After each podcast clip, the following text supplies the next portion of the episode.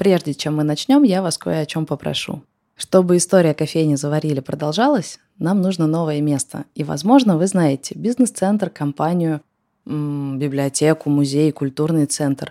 Любое место, куда впишется наша кофейня «Заварили». Может быть, вы прямо сейчас работаете в компании, в которой не хватает маленького кофе-поинта. Обязательно пишите и рассказывайте. Я буду благодарна за любые наводки. А может быть, вы знаете конференцию, маркет, фестиваль, куда мы можем приехать на день, два, три и поварить. Тоже пишите. Интересны любые контакты, любые наводки. Мои контакты в описании, пишите, не стесняйтесь.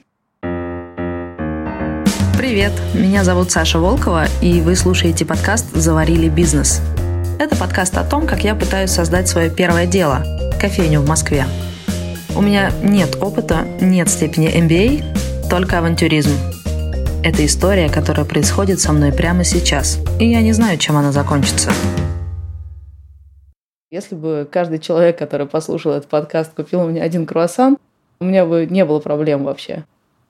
Привет, это Артур Белостоцкий, и вы слушаете восьмой эпизод подкаста «Заварили бизнес». В предыдущем эпизоде мы рассказывали, как Саша внезапно узнала, что совсем скоро ей нужно заплатить налоги за весь прошедший год. У Саши нет таких денег, поэтому она ищет способы их сэкономить и заработать. Саша увольняет одного из сотрудников, придумывает акции чтобы привлечь новых клиентов, а еще она решает попробовать снизить арендную ставку, самую большую статью расходов кофейни. Если вы присоединились к нам только сейчас, обязательно послушайте предыдущие эпизоды. Так вам будет проще понять, что здесь происходит. Ну а в этом эпизоде вы услышите, как Саша договаривается с арендодателем, придумывает новые способы сэкономить и заработать, подсчитывает деньги и сталкивается с новыми проблемами.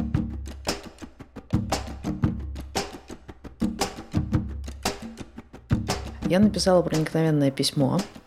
И надо сказать, что мне на это потребовалось, наверное, дня четыре, потому что есть одна вещь, которую я очень не люблю. Это признавать, что я не справляюсь, ну и, соответственно, просить о помощи. А чтобы написать такое письмо, надо сказать, чуваки, я не отбиваю ставку аренды, я не справляюсь, помогите мне, снизьте мне ее. И кажется, что, блин, все логично, потому что мне предоставляют некую услугу, аренду, и в эту услугу много что входит, в том числе привлечение трафика и все такое. И если я со своей стороны делаю работу хорошо, а я делаю ее прям офигенно, тогда, наверное, услуга столько не стоит. И логично попросить э, снижение ставки аренды. Но психологически это очень тяжело. Вот я четыре дня готовилась отправить это письмо, прокрастинировала, находила более важные дела, отправила. И никакого ответа. День проходит, два, я прокрастинирую. Наверное, еще не прочитали. И тут понимаю, надо позвонить. Но есть еще одна вещь, которую я не люблю еще больше, чем признавать поражение и просить о помощи. Это звонить по телефону. Когда мне звонят по телефону, я вообще не понимаю, кто эти люди и зачем они это делают. Особенно, когда, знаешь, в начале разговора задают вопрос «Можешь сейчас говорить?» Или «Я тебя не отвлекаю?» Блин, чувак, как ты себе это представляешь? Я сижу в темной комнате, ничего не делаю, сижу и жду вот бы кто-нибудь сейчас позвонил. Ну, такого же вообще не бывает. Ну, есть два варианта. Или я сейчас очень занята, причем, скорее всего, я в потоке, я занимаюсь какой-нибудь задачей, чувствую себя офигенно, всемогущей, я полностью погружена, прям все понимаю, как сделать, вот прям сейчас вот прет, прет, прет, и тут звонок. Я, я ненавижу телефонные звонки. Или другой вариант, я отдыхаю, ну или ем, я ем, и мне звонят, или я слушаю музыку. И я стараюсь отдохнуть, а мне звонят. Вообще, я не представляю себе ни одного момента за свой день, чтобы было уместно мне позвонить. Чтобы я такая, да, я очень рада тебя слышать. Люди часто удивляются, когда звонят мне сначала по телефону, а потом видят меня лично. Они удивляются контрасту, потому что на телефон я отвечаю так. Да, да, я слушаю вас. Ну, потому что, блин, я заранее очень сильно раздражена просто по факту звонка. Вот. Ну и, короче, я живу в таком мире, где люди общаются в мессенджерах. Ну, у меня еще профдеформация, я редактор, я умею в буквы, а словами через рот это не моя тема. И я не люблю телефонные звонки. Поэтому я думаю, что все остальные их тоже не любят. Короче, если над письмом я прокрастинировала дня 4, то над тем, чтобы позвонить и напомнить о письме, я прокрастинировала, ну, там еще дней 5-6. И, возможно, Саша так бы и продолжала откладывать звонок если бы не волшебный пинок от друга. Некоторое время назад Саша познакомилась с предпринимателем из Алтайского края. Оказалось, что у них похожий бизнес и похожая ситуация, И они стали друг с другом соревноваться, обмениваться новостями и как-то друг друга подбадривать. Настолько нам показалось прикольно обмениваться скриншотиками из э, приложения Эватора. Они же еще и выглядят одинаково. Но у него Эватор, у меня Эватор. Мы прям берем и сравниваем графики, динамики, средний чек, что угодно. Ощущение, будто кто-то прям такой кладет тебе руку на плечо и говорит, блин, да, я знаю, все сложно, но я же борюсь, вот и ты борись. В общем, это мотивирует. Я вчера ему пишу, прикинь, шестой день СУ позвонить, попросить снижения ставки аренды. Он такой, блин, короче, завтра, чтобы точно позвонила. Ну, это уже серьезно, да, мы же батлимся. Ну что, я сыкло, что ли? Нет, надо, короче, взять и сделать. Вот у меня визитка Вячеслава. Я набрала его номер, позвонила. Здравствуйте, Вячеслав Иванович. Э, звоню вам э, по поводу точки на Боленском переулке 9, кофейня. Э, а я еще приготовилась, типа, здравствуйте, Вячеслав. Я вот такая-то, такая-то, с такой-то точки, бла-бла-бла. И когда он, первое, что он сделал, он сказал «Здравствуйте, Александра». И тут я понимаю, что он знает, кто я. И мой сценарий пошел крахом. Ну, то есть, я понимаю, глупо. Но я же приготовила прям уже телегу. И тут все сразу идет не по сценарию. Отправляла вам письмо по поводу аренды. Он говорит, да, я видел букв много, давайте сразу поговорим, что мы можем сделать. Да, я понимаю, реальность отличается от ожидания, но у нас положительная динамика, у вас, наверное, тоже есть какой-то прирост в неделю, бла-бла-бла. Я ему, конечно, свои аргументы. А, да, здорово, что появляются арендаторы, но это же тоже будет монтаж, э, звуки болгарок, вот это все. Насколько быстро? А баннер аренда, он так и будет висеть? Ну, гости заходят, спрашивают, а здесь э, все работает или нет? Ну, и просто думают, что... У меня ставка аренды была в январе 60, и дальше каждый месяц она повышается, вплоть до 120. Мы договорились заморозить ее. Я пыталась его уговорить заморозить на 60. Да, а мы можем зафиксировать на 60 тысячах? Но он не пошел на это. Да, я понимаю. Это очень сложно. Хорошо. Итак, 72 тысячи на с марта по май. Мы останемся на ставке 72 тысячи в месяц, то есть в следующем месяце повышения не будет, и так еще три месяца, вплоть до мая включительно. Хорошо, спасибо вам большое. До свидания.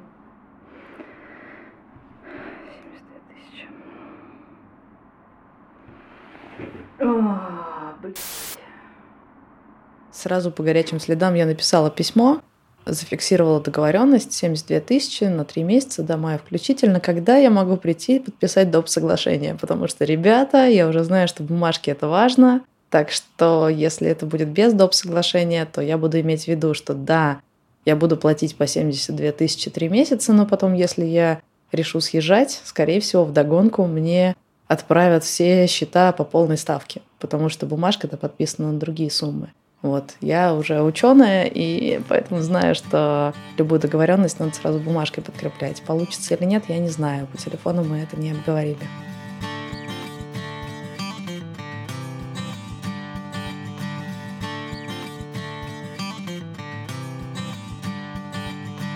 Саша договорилась об аренде. Но этого недостаточно. Чтобы заработать больше денег, нужно увеличить средний чек – а для этого нужно расширить ассортимент. И тут Саша столкнулась с проблемой, с которой сталкиваются все начинающие кофейни. Если ты только запускаешь кофейню, и у тебя мало денег, ты попадаешь в замкнутый круг. У тебя очень мало гостей, там, не знаю, 10 чеков в день, и ты не можешь себе позволить поставить полную витрину еды, потому что тогда вечером ты всю эту витрину выкинешь. Если ты откроешься на минималках, у тебя будет только кофе и печеньки. Это хорошо, потому что у тебя не будет списанки. Но каждый новый гость, который приходит, он сразу оценивает, что за заведение. Если он видел, что там нет сэндвичей и выпечки, то в следующий раз за выпечкой он туда не пойдет. Если у людей есть подушка финансовая, если они запускаются наверняка, они всегда делают полную выкладку. Наверняка ты видел, как новый магазин, который только-только открылся, и туда пришло всего три человека за день. Тем не менее, там просто полные полки еды, свежайший хлеб. Все вот это будет выкинуто вечером. Но это нужно для того, чтобы каждый новый гость видел весь ассортимент.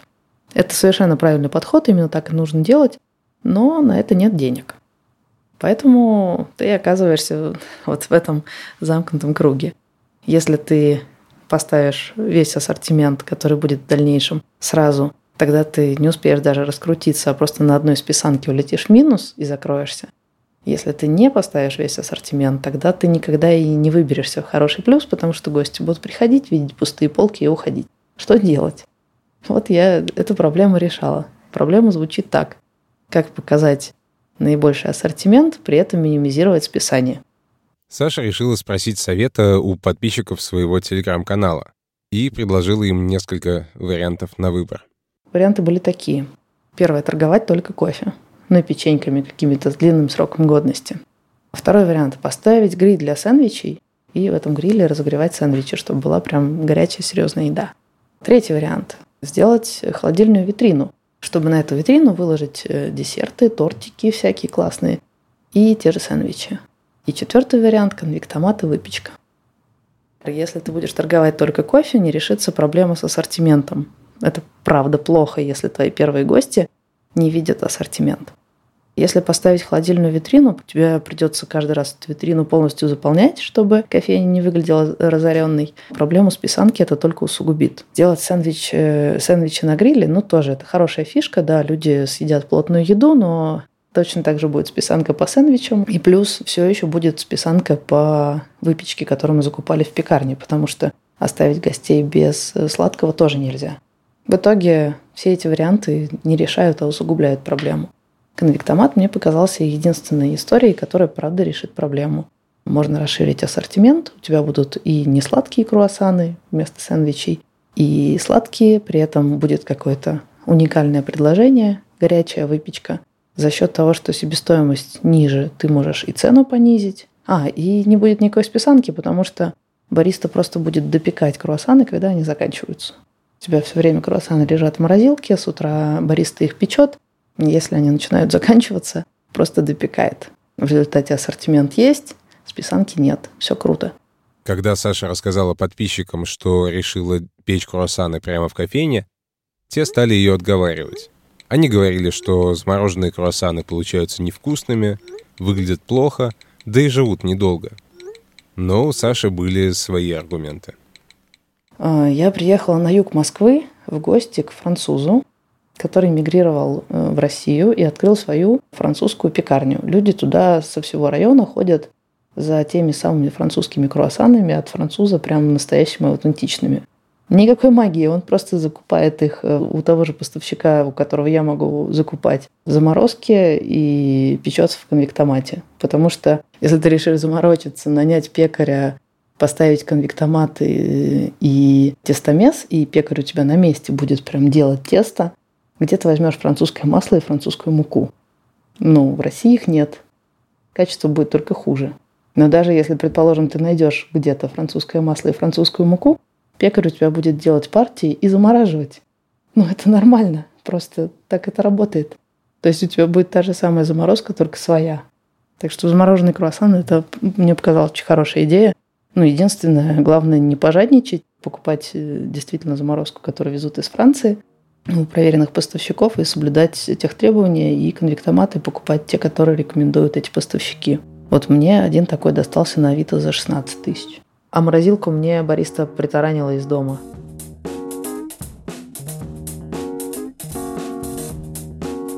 Спустя две недели мы снова созвонились с Сашей, и я попросил ее рассказать, как идут дела в кофейне с тех пор, как они стали печь круассаны. Оказалось, что дела идут неплохо. Очень мне эта штука помогла. Я когда я до сих пор не оплатила все счета за предыдущие поставки от пекарни, потому что это, конечно, люто. Сами счета большие, еще большая доля из этого всего просто спесло, то есть это работа на мусорку. А тут и себестоимость каждого круассана меньше, и спесла меньше. А еще мы используем свою точку на Фрунзенской, ну, основную кофейню, как пекарню для ЗИЛа. Когда у нас выезд на ЗИЛ, мы на Фрунзе печем там штук 70 круассанов, просто как в пекарне, одну за одной э, противни летают туда-сюда. Часа за три мы все это напекаем, заодно бариста есть чем заняться, если гостей нет. Фасуем, прыгаем в такси, привозим, круассаны готовы, себестоимость в два раза меньше. При этом они еще тепленькие, когда мы их выкладываем. Офигенное решение, я собой прям довольна. Правда, у нас теперь танцы с бубнами, потому что у поставщика заморозки минимальный заказ на 5 коробок, а у нас в морозилку помещается 3. А куда деть еще две коробки? Решаем эту проблему ситуативно. Помимо подкаста у Саши есть телеграм-канал, в котором она рассказывает о своих приключениях. Вокруг этого канала собралось целое сообщество предпринимателей, которые помогают друг другу, делятся советами и лайфхаками. В том числе лайфхаками о выпечке. Саша рассказала некоторые из них. Если круассаны кажутся суховатыми и хочется пара, конвектомат с паром стоит гораздо дороже, чем э, сухой конвектомат. Но можно в сухой конвектомат просто поставить блюдечко с э, тремя-четырьмя столовыми ложками воды. Они немножко добавят пара в начале выпекания, а потом вода полностью испарится и не будет мочить круассаны. Чтобы круассаны блестели, до выпекания их нужно смазать яйцом. Но яйцо это супер опасная тема, потому что ну, там сроки хранения, все такое. Поэтому можно смешивать просто сахар одна ложка к двум ложкам воды и вот таким очень густым сиропом смазывать круассанчики сверху, они будут глянцевые и блестящие. Хотя дела в кофейне налаживаются, она все еще не вышла в плюс. Поэтому Саша продолжает работать редактором и экономит на всем. Порою даже на еде. Когда я считаю деньги, приходы и расходы, я считаю все свои деньги, и я совершенно не учитываю, что мне нужно что-то на жизнь. Э, любая копеечка, что у меня есть, идет в бизнес. Если у меня появляются лишние деньги, я кидаю их на рекламу. И да, мой бюджет максимально урезан. Э, недавно я хотела купить продуктов, и как-то мне было удобнее не во вкусвилл, куда я привыкла, а в продуктовый дискаунтер. Я еще подумала, дискаунтер, серьезно, типа продукты со скидками, это как должно выглядеть? Захожу, а там коробки одна на другую, все в развале. Э, скидки, да, но овощи выглядят неаппетитно. Ну, такое. Я еще хожу такая, знаешь, немножко со снобизмом. Разглядываю людей, там девушка мимо идет беременная, я думаю, ну вот, наверное, ей надо экономить, потому что ребенок. Подхожу на кассу и понимаю, что у меня нет денег.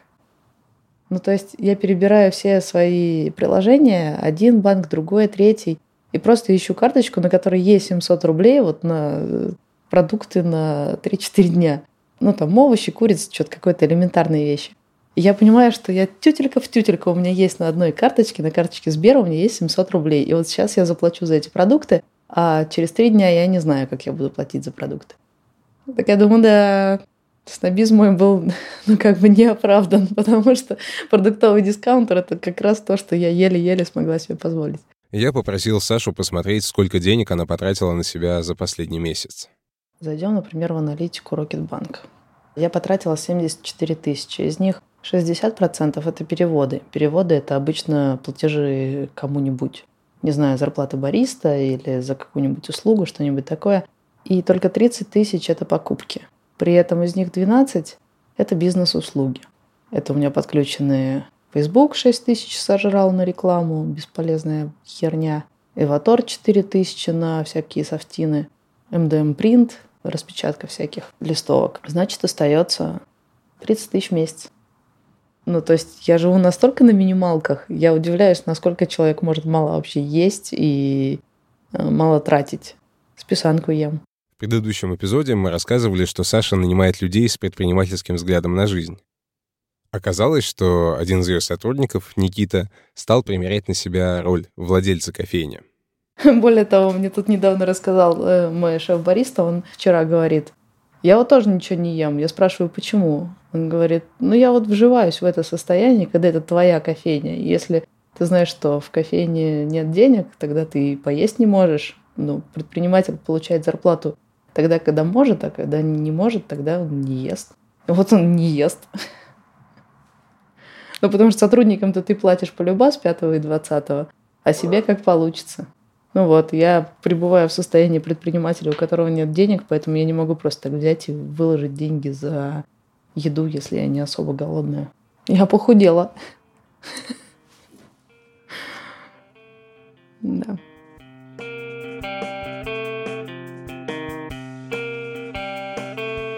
Саша нашла способ сэкономить на аренде и увеличила средний чек. Но еще одна важная задача — привлекать новых клиентов. И тут возникла новая проблема — соседи. И вот с соседними точками у нас возникла проблема.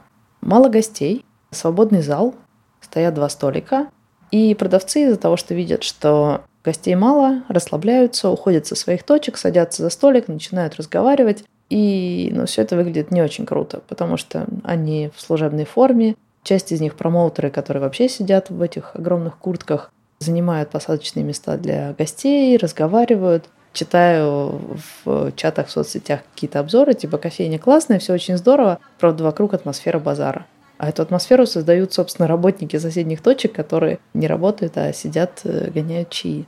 А я напряглась. Начала делать им замечания. Но это же взрослые тетки. Меня не воспринимают как просто какая-то девочка тут бегает, вообще непонятно, кто это, с дредами. А, ну, они резко начали ставить меня на место. Дескать, ты вообще кто такая, у тебя нос не дорос, за собой следи и все такое. А я обратилась к менеджеру площадки, за это мне влетело вдвойне. Их задело, что их получает какая-то сопля, а задело, что я вмешиваюсь в их личную жизнь, как они работают, что я за ними шпионю и стучу. Ну, там тетка из табачного подошла, начала орать, материться, причем при гостях прям. Говорит, да ты знаешь, как мы с такими, как ты, в школе поступали. Мы их били ногами.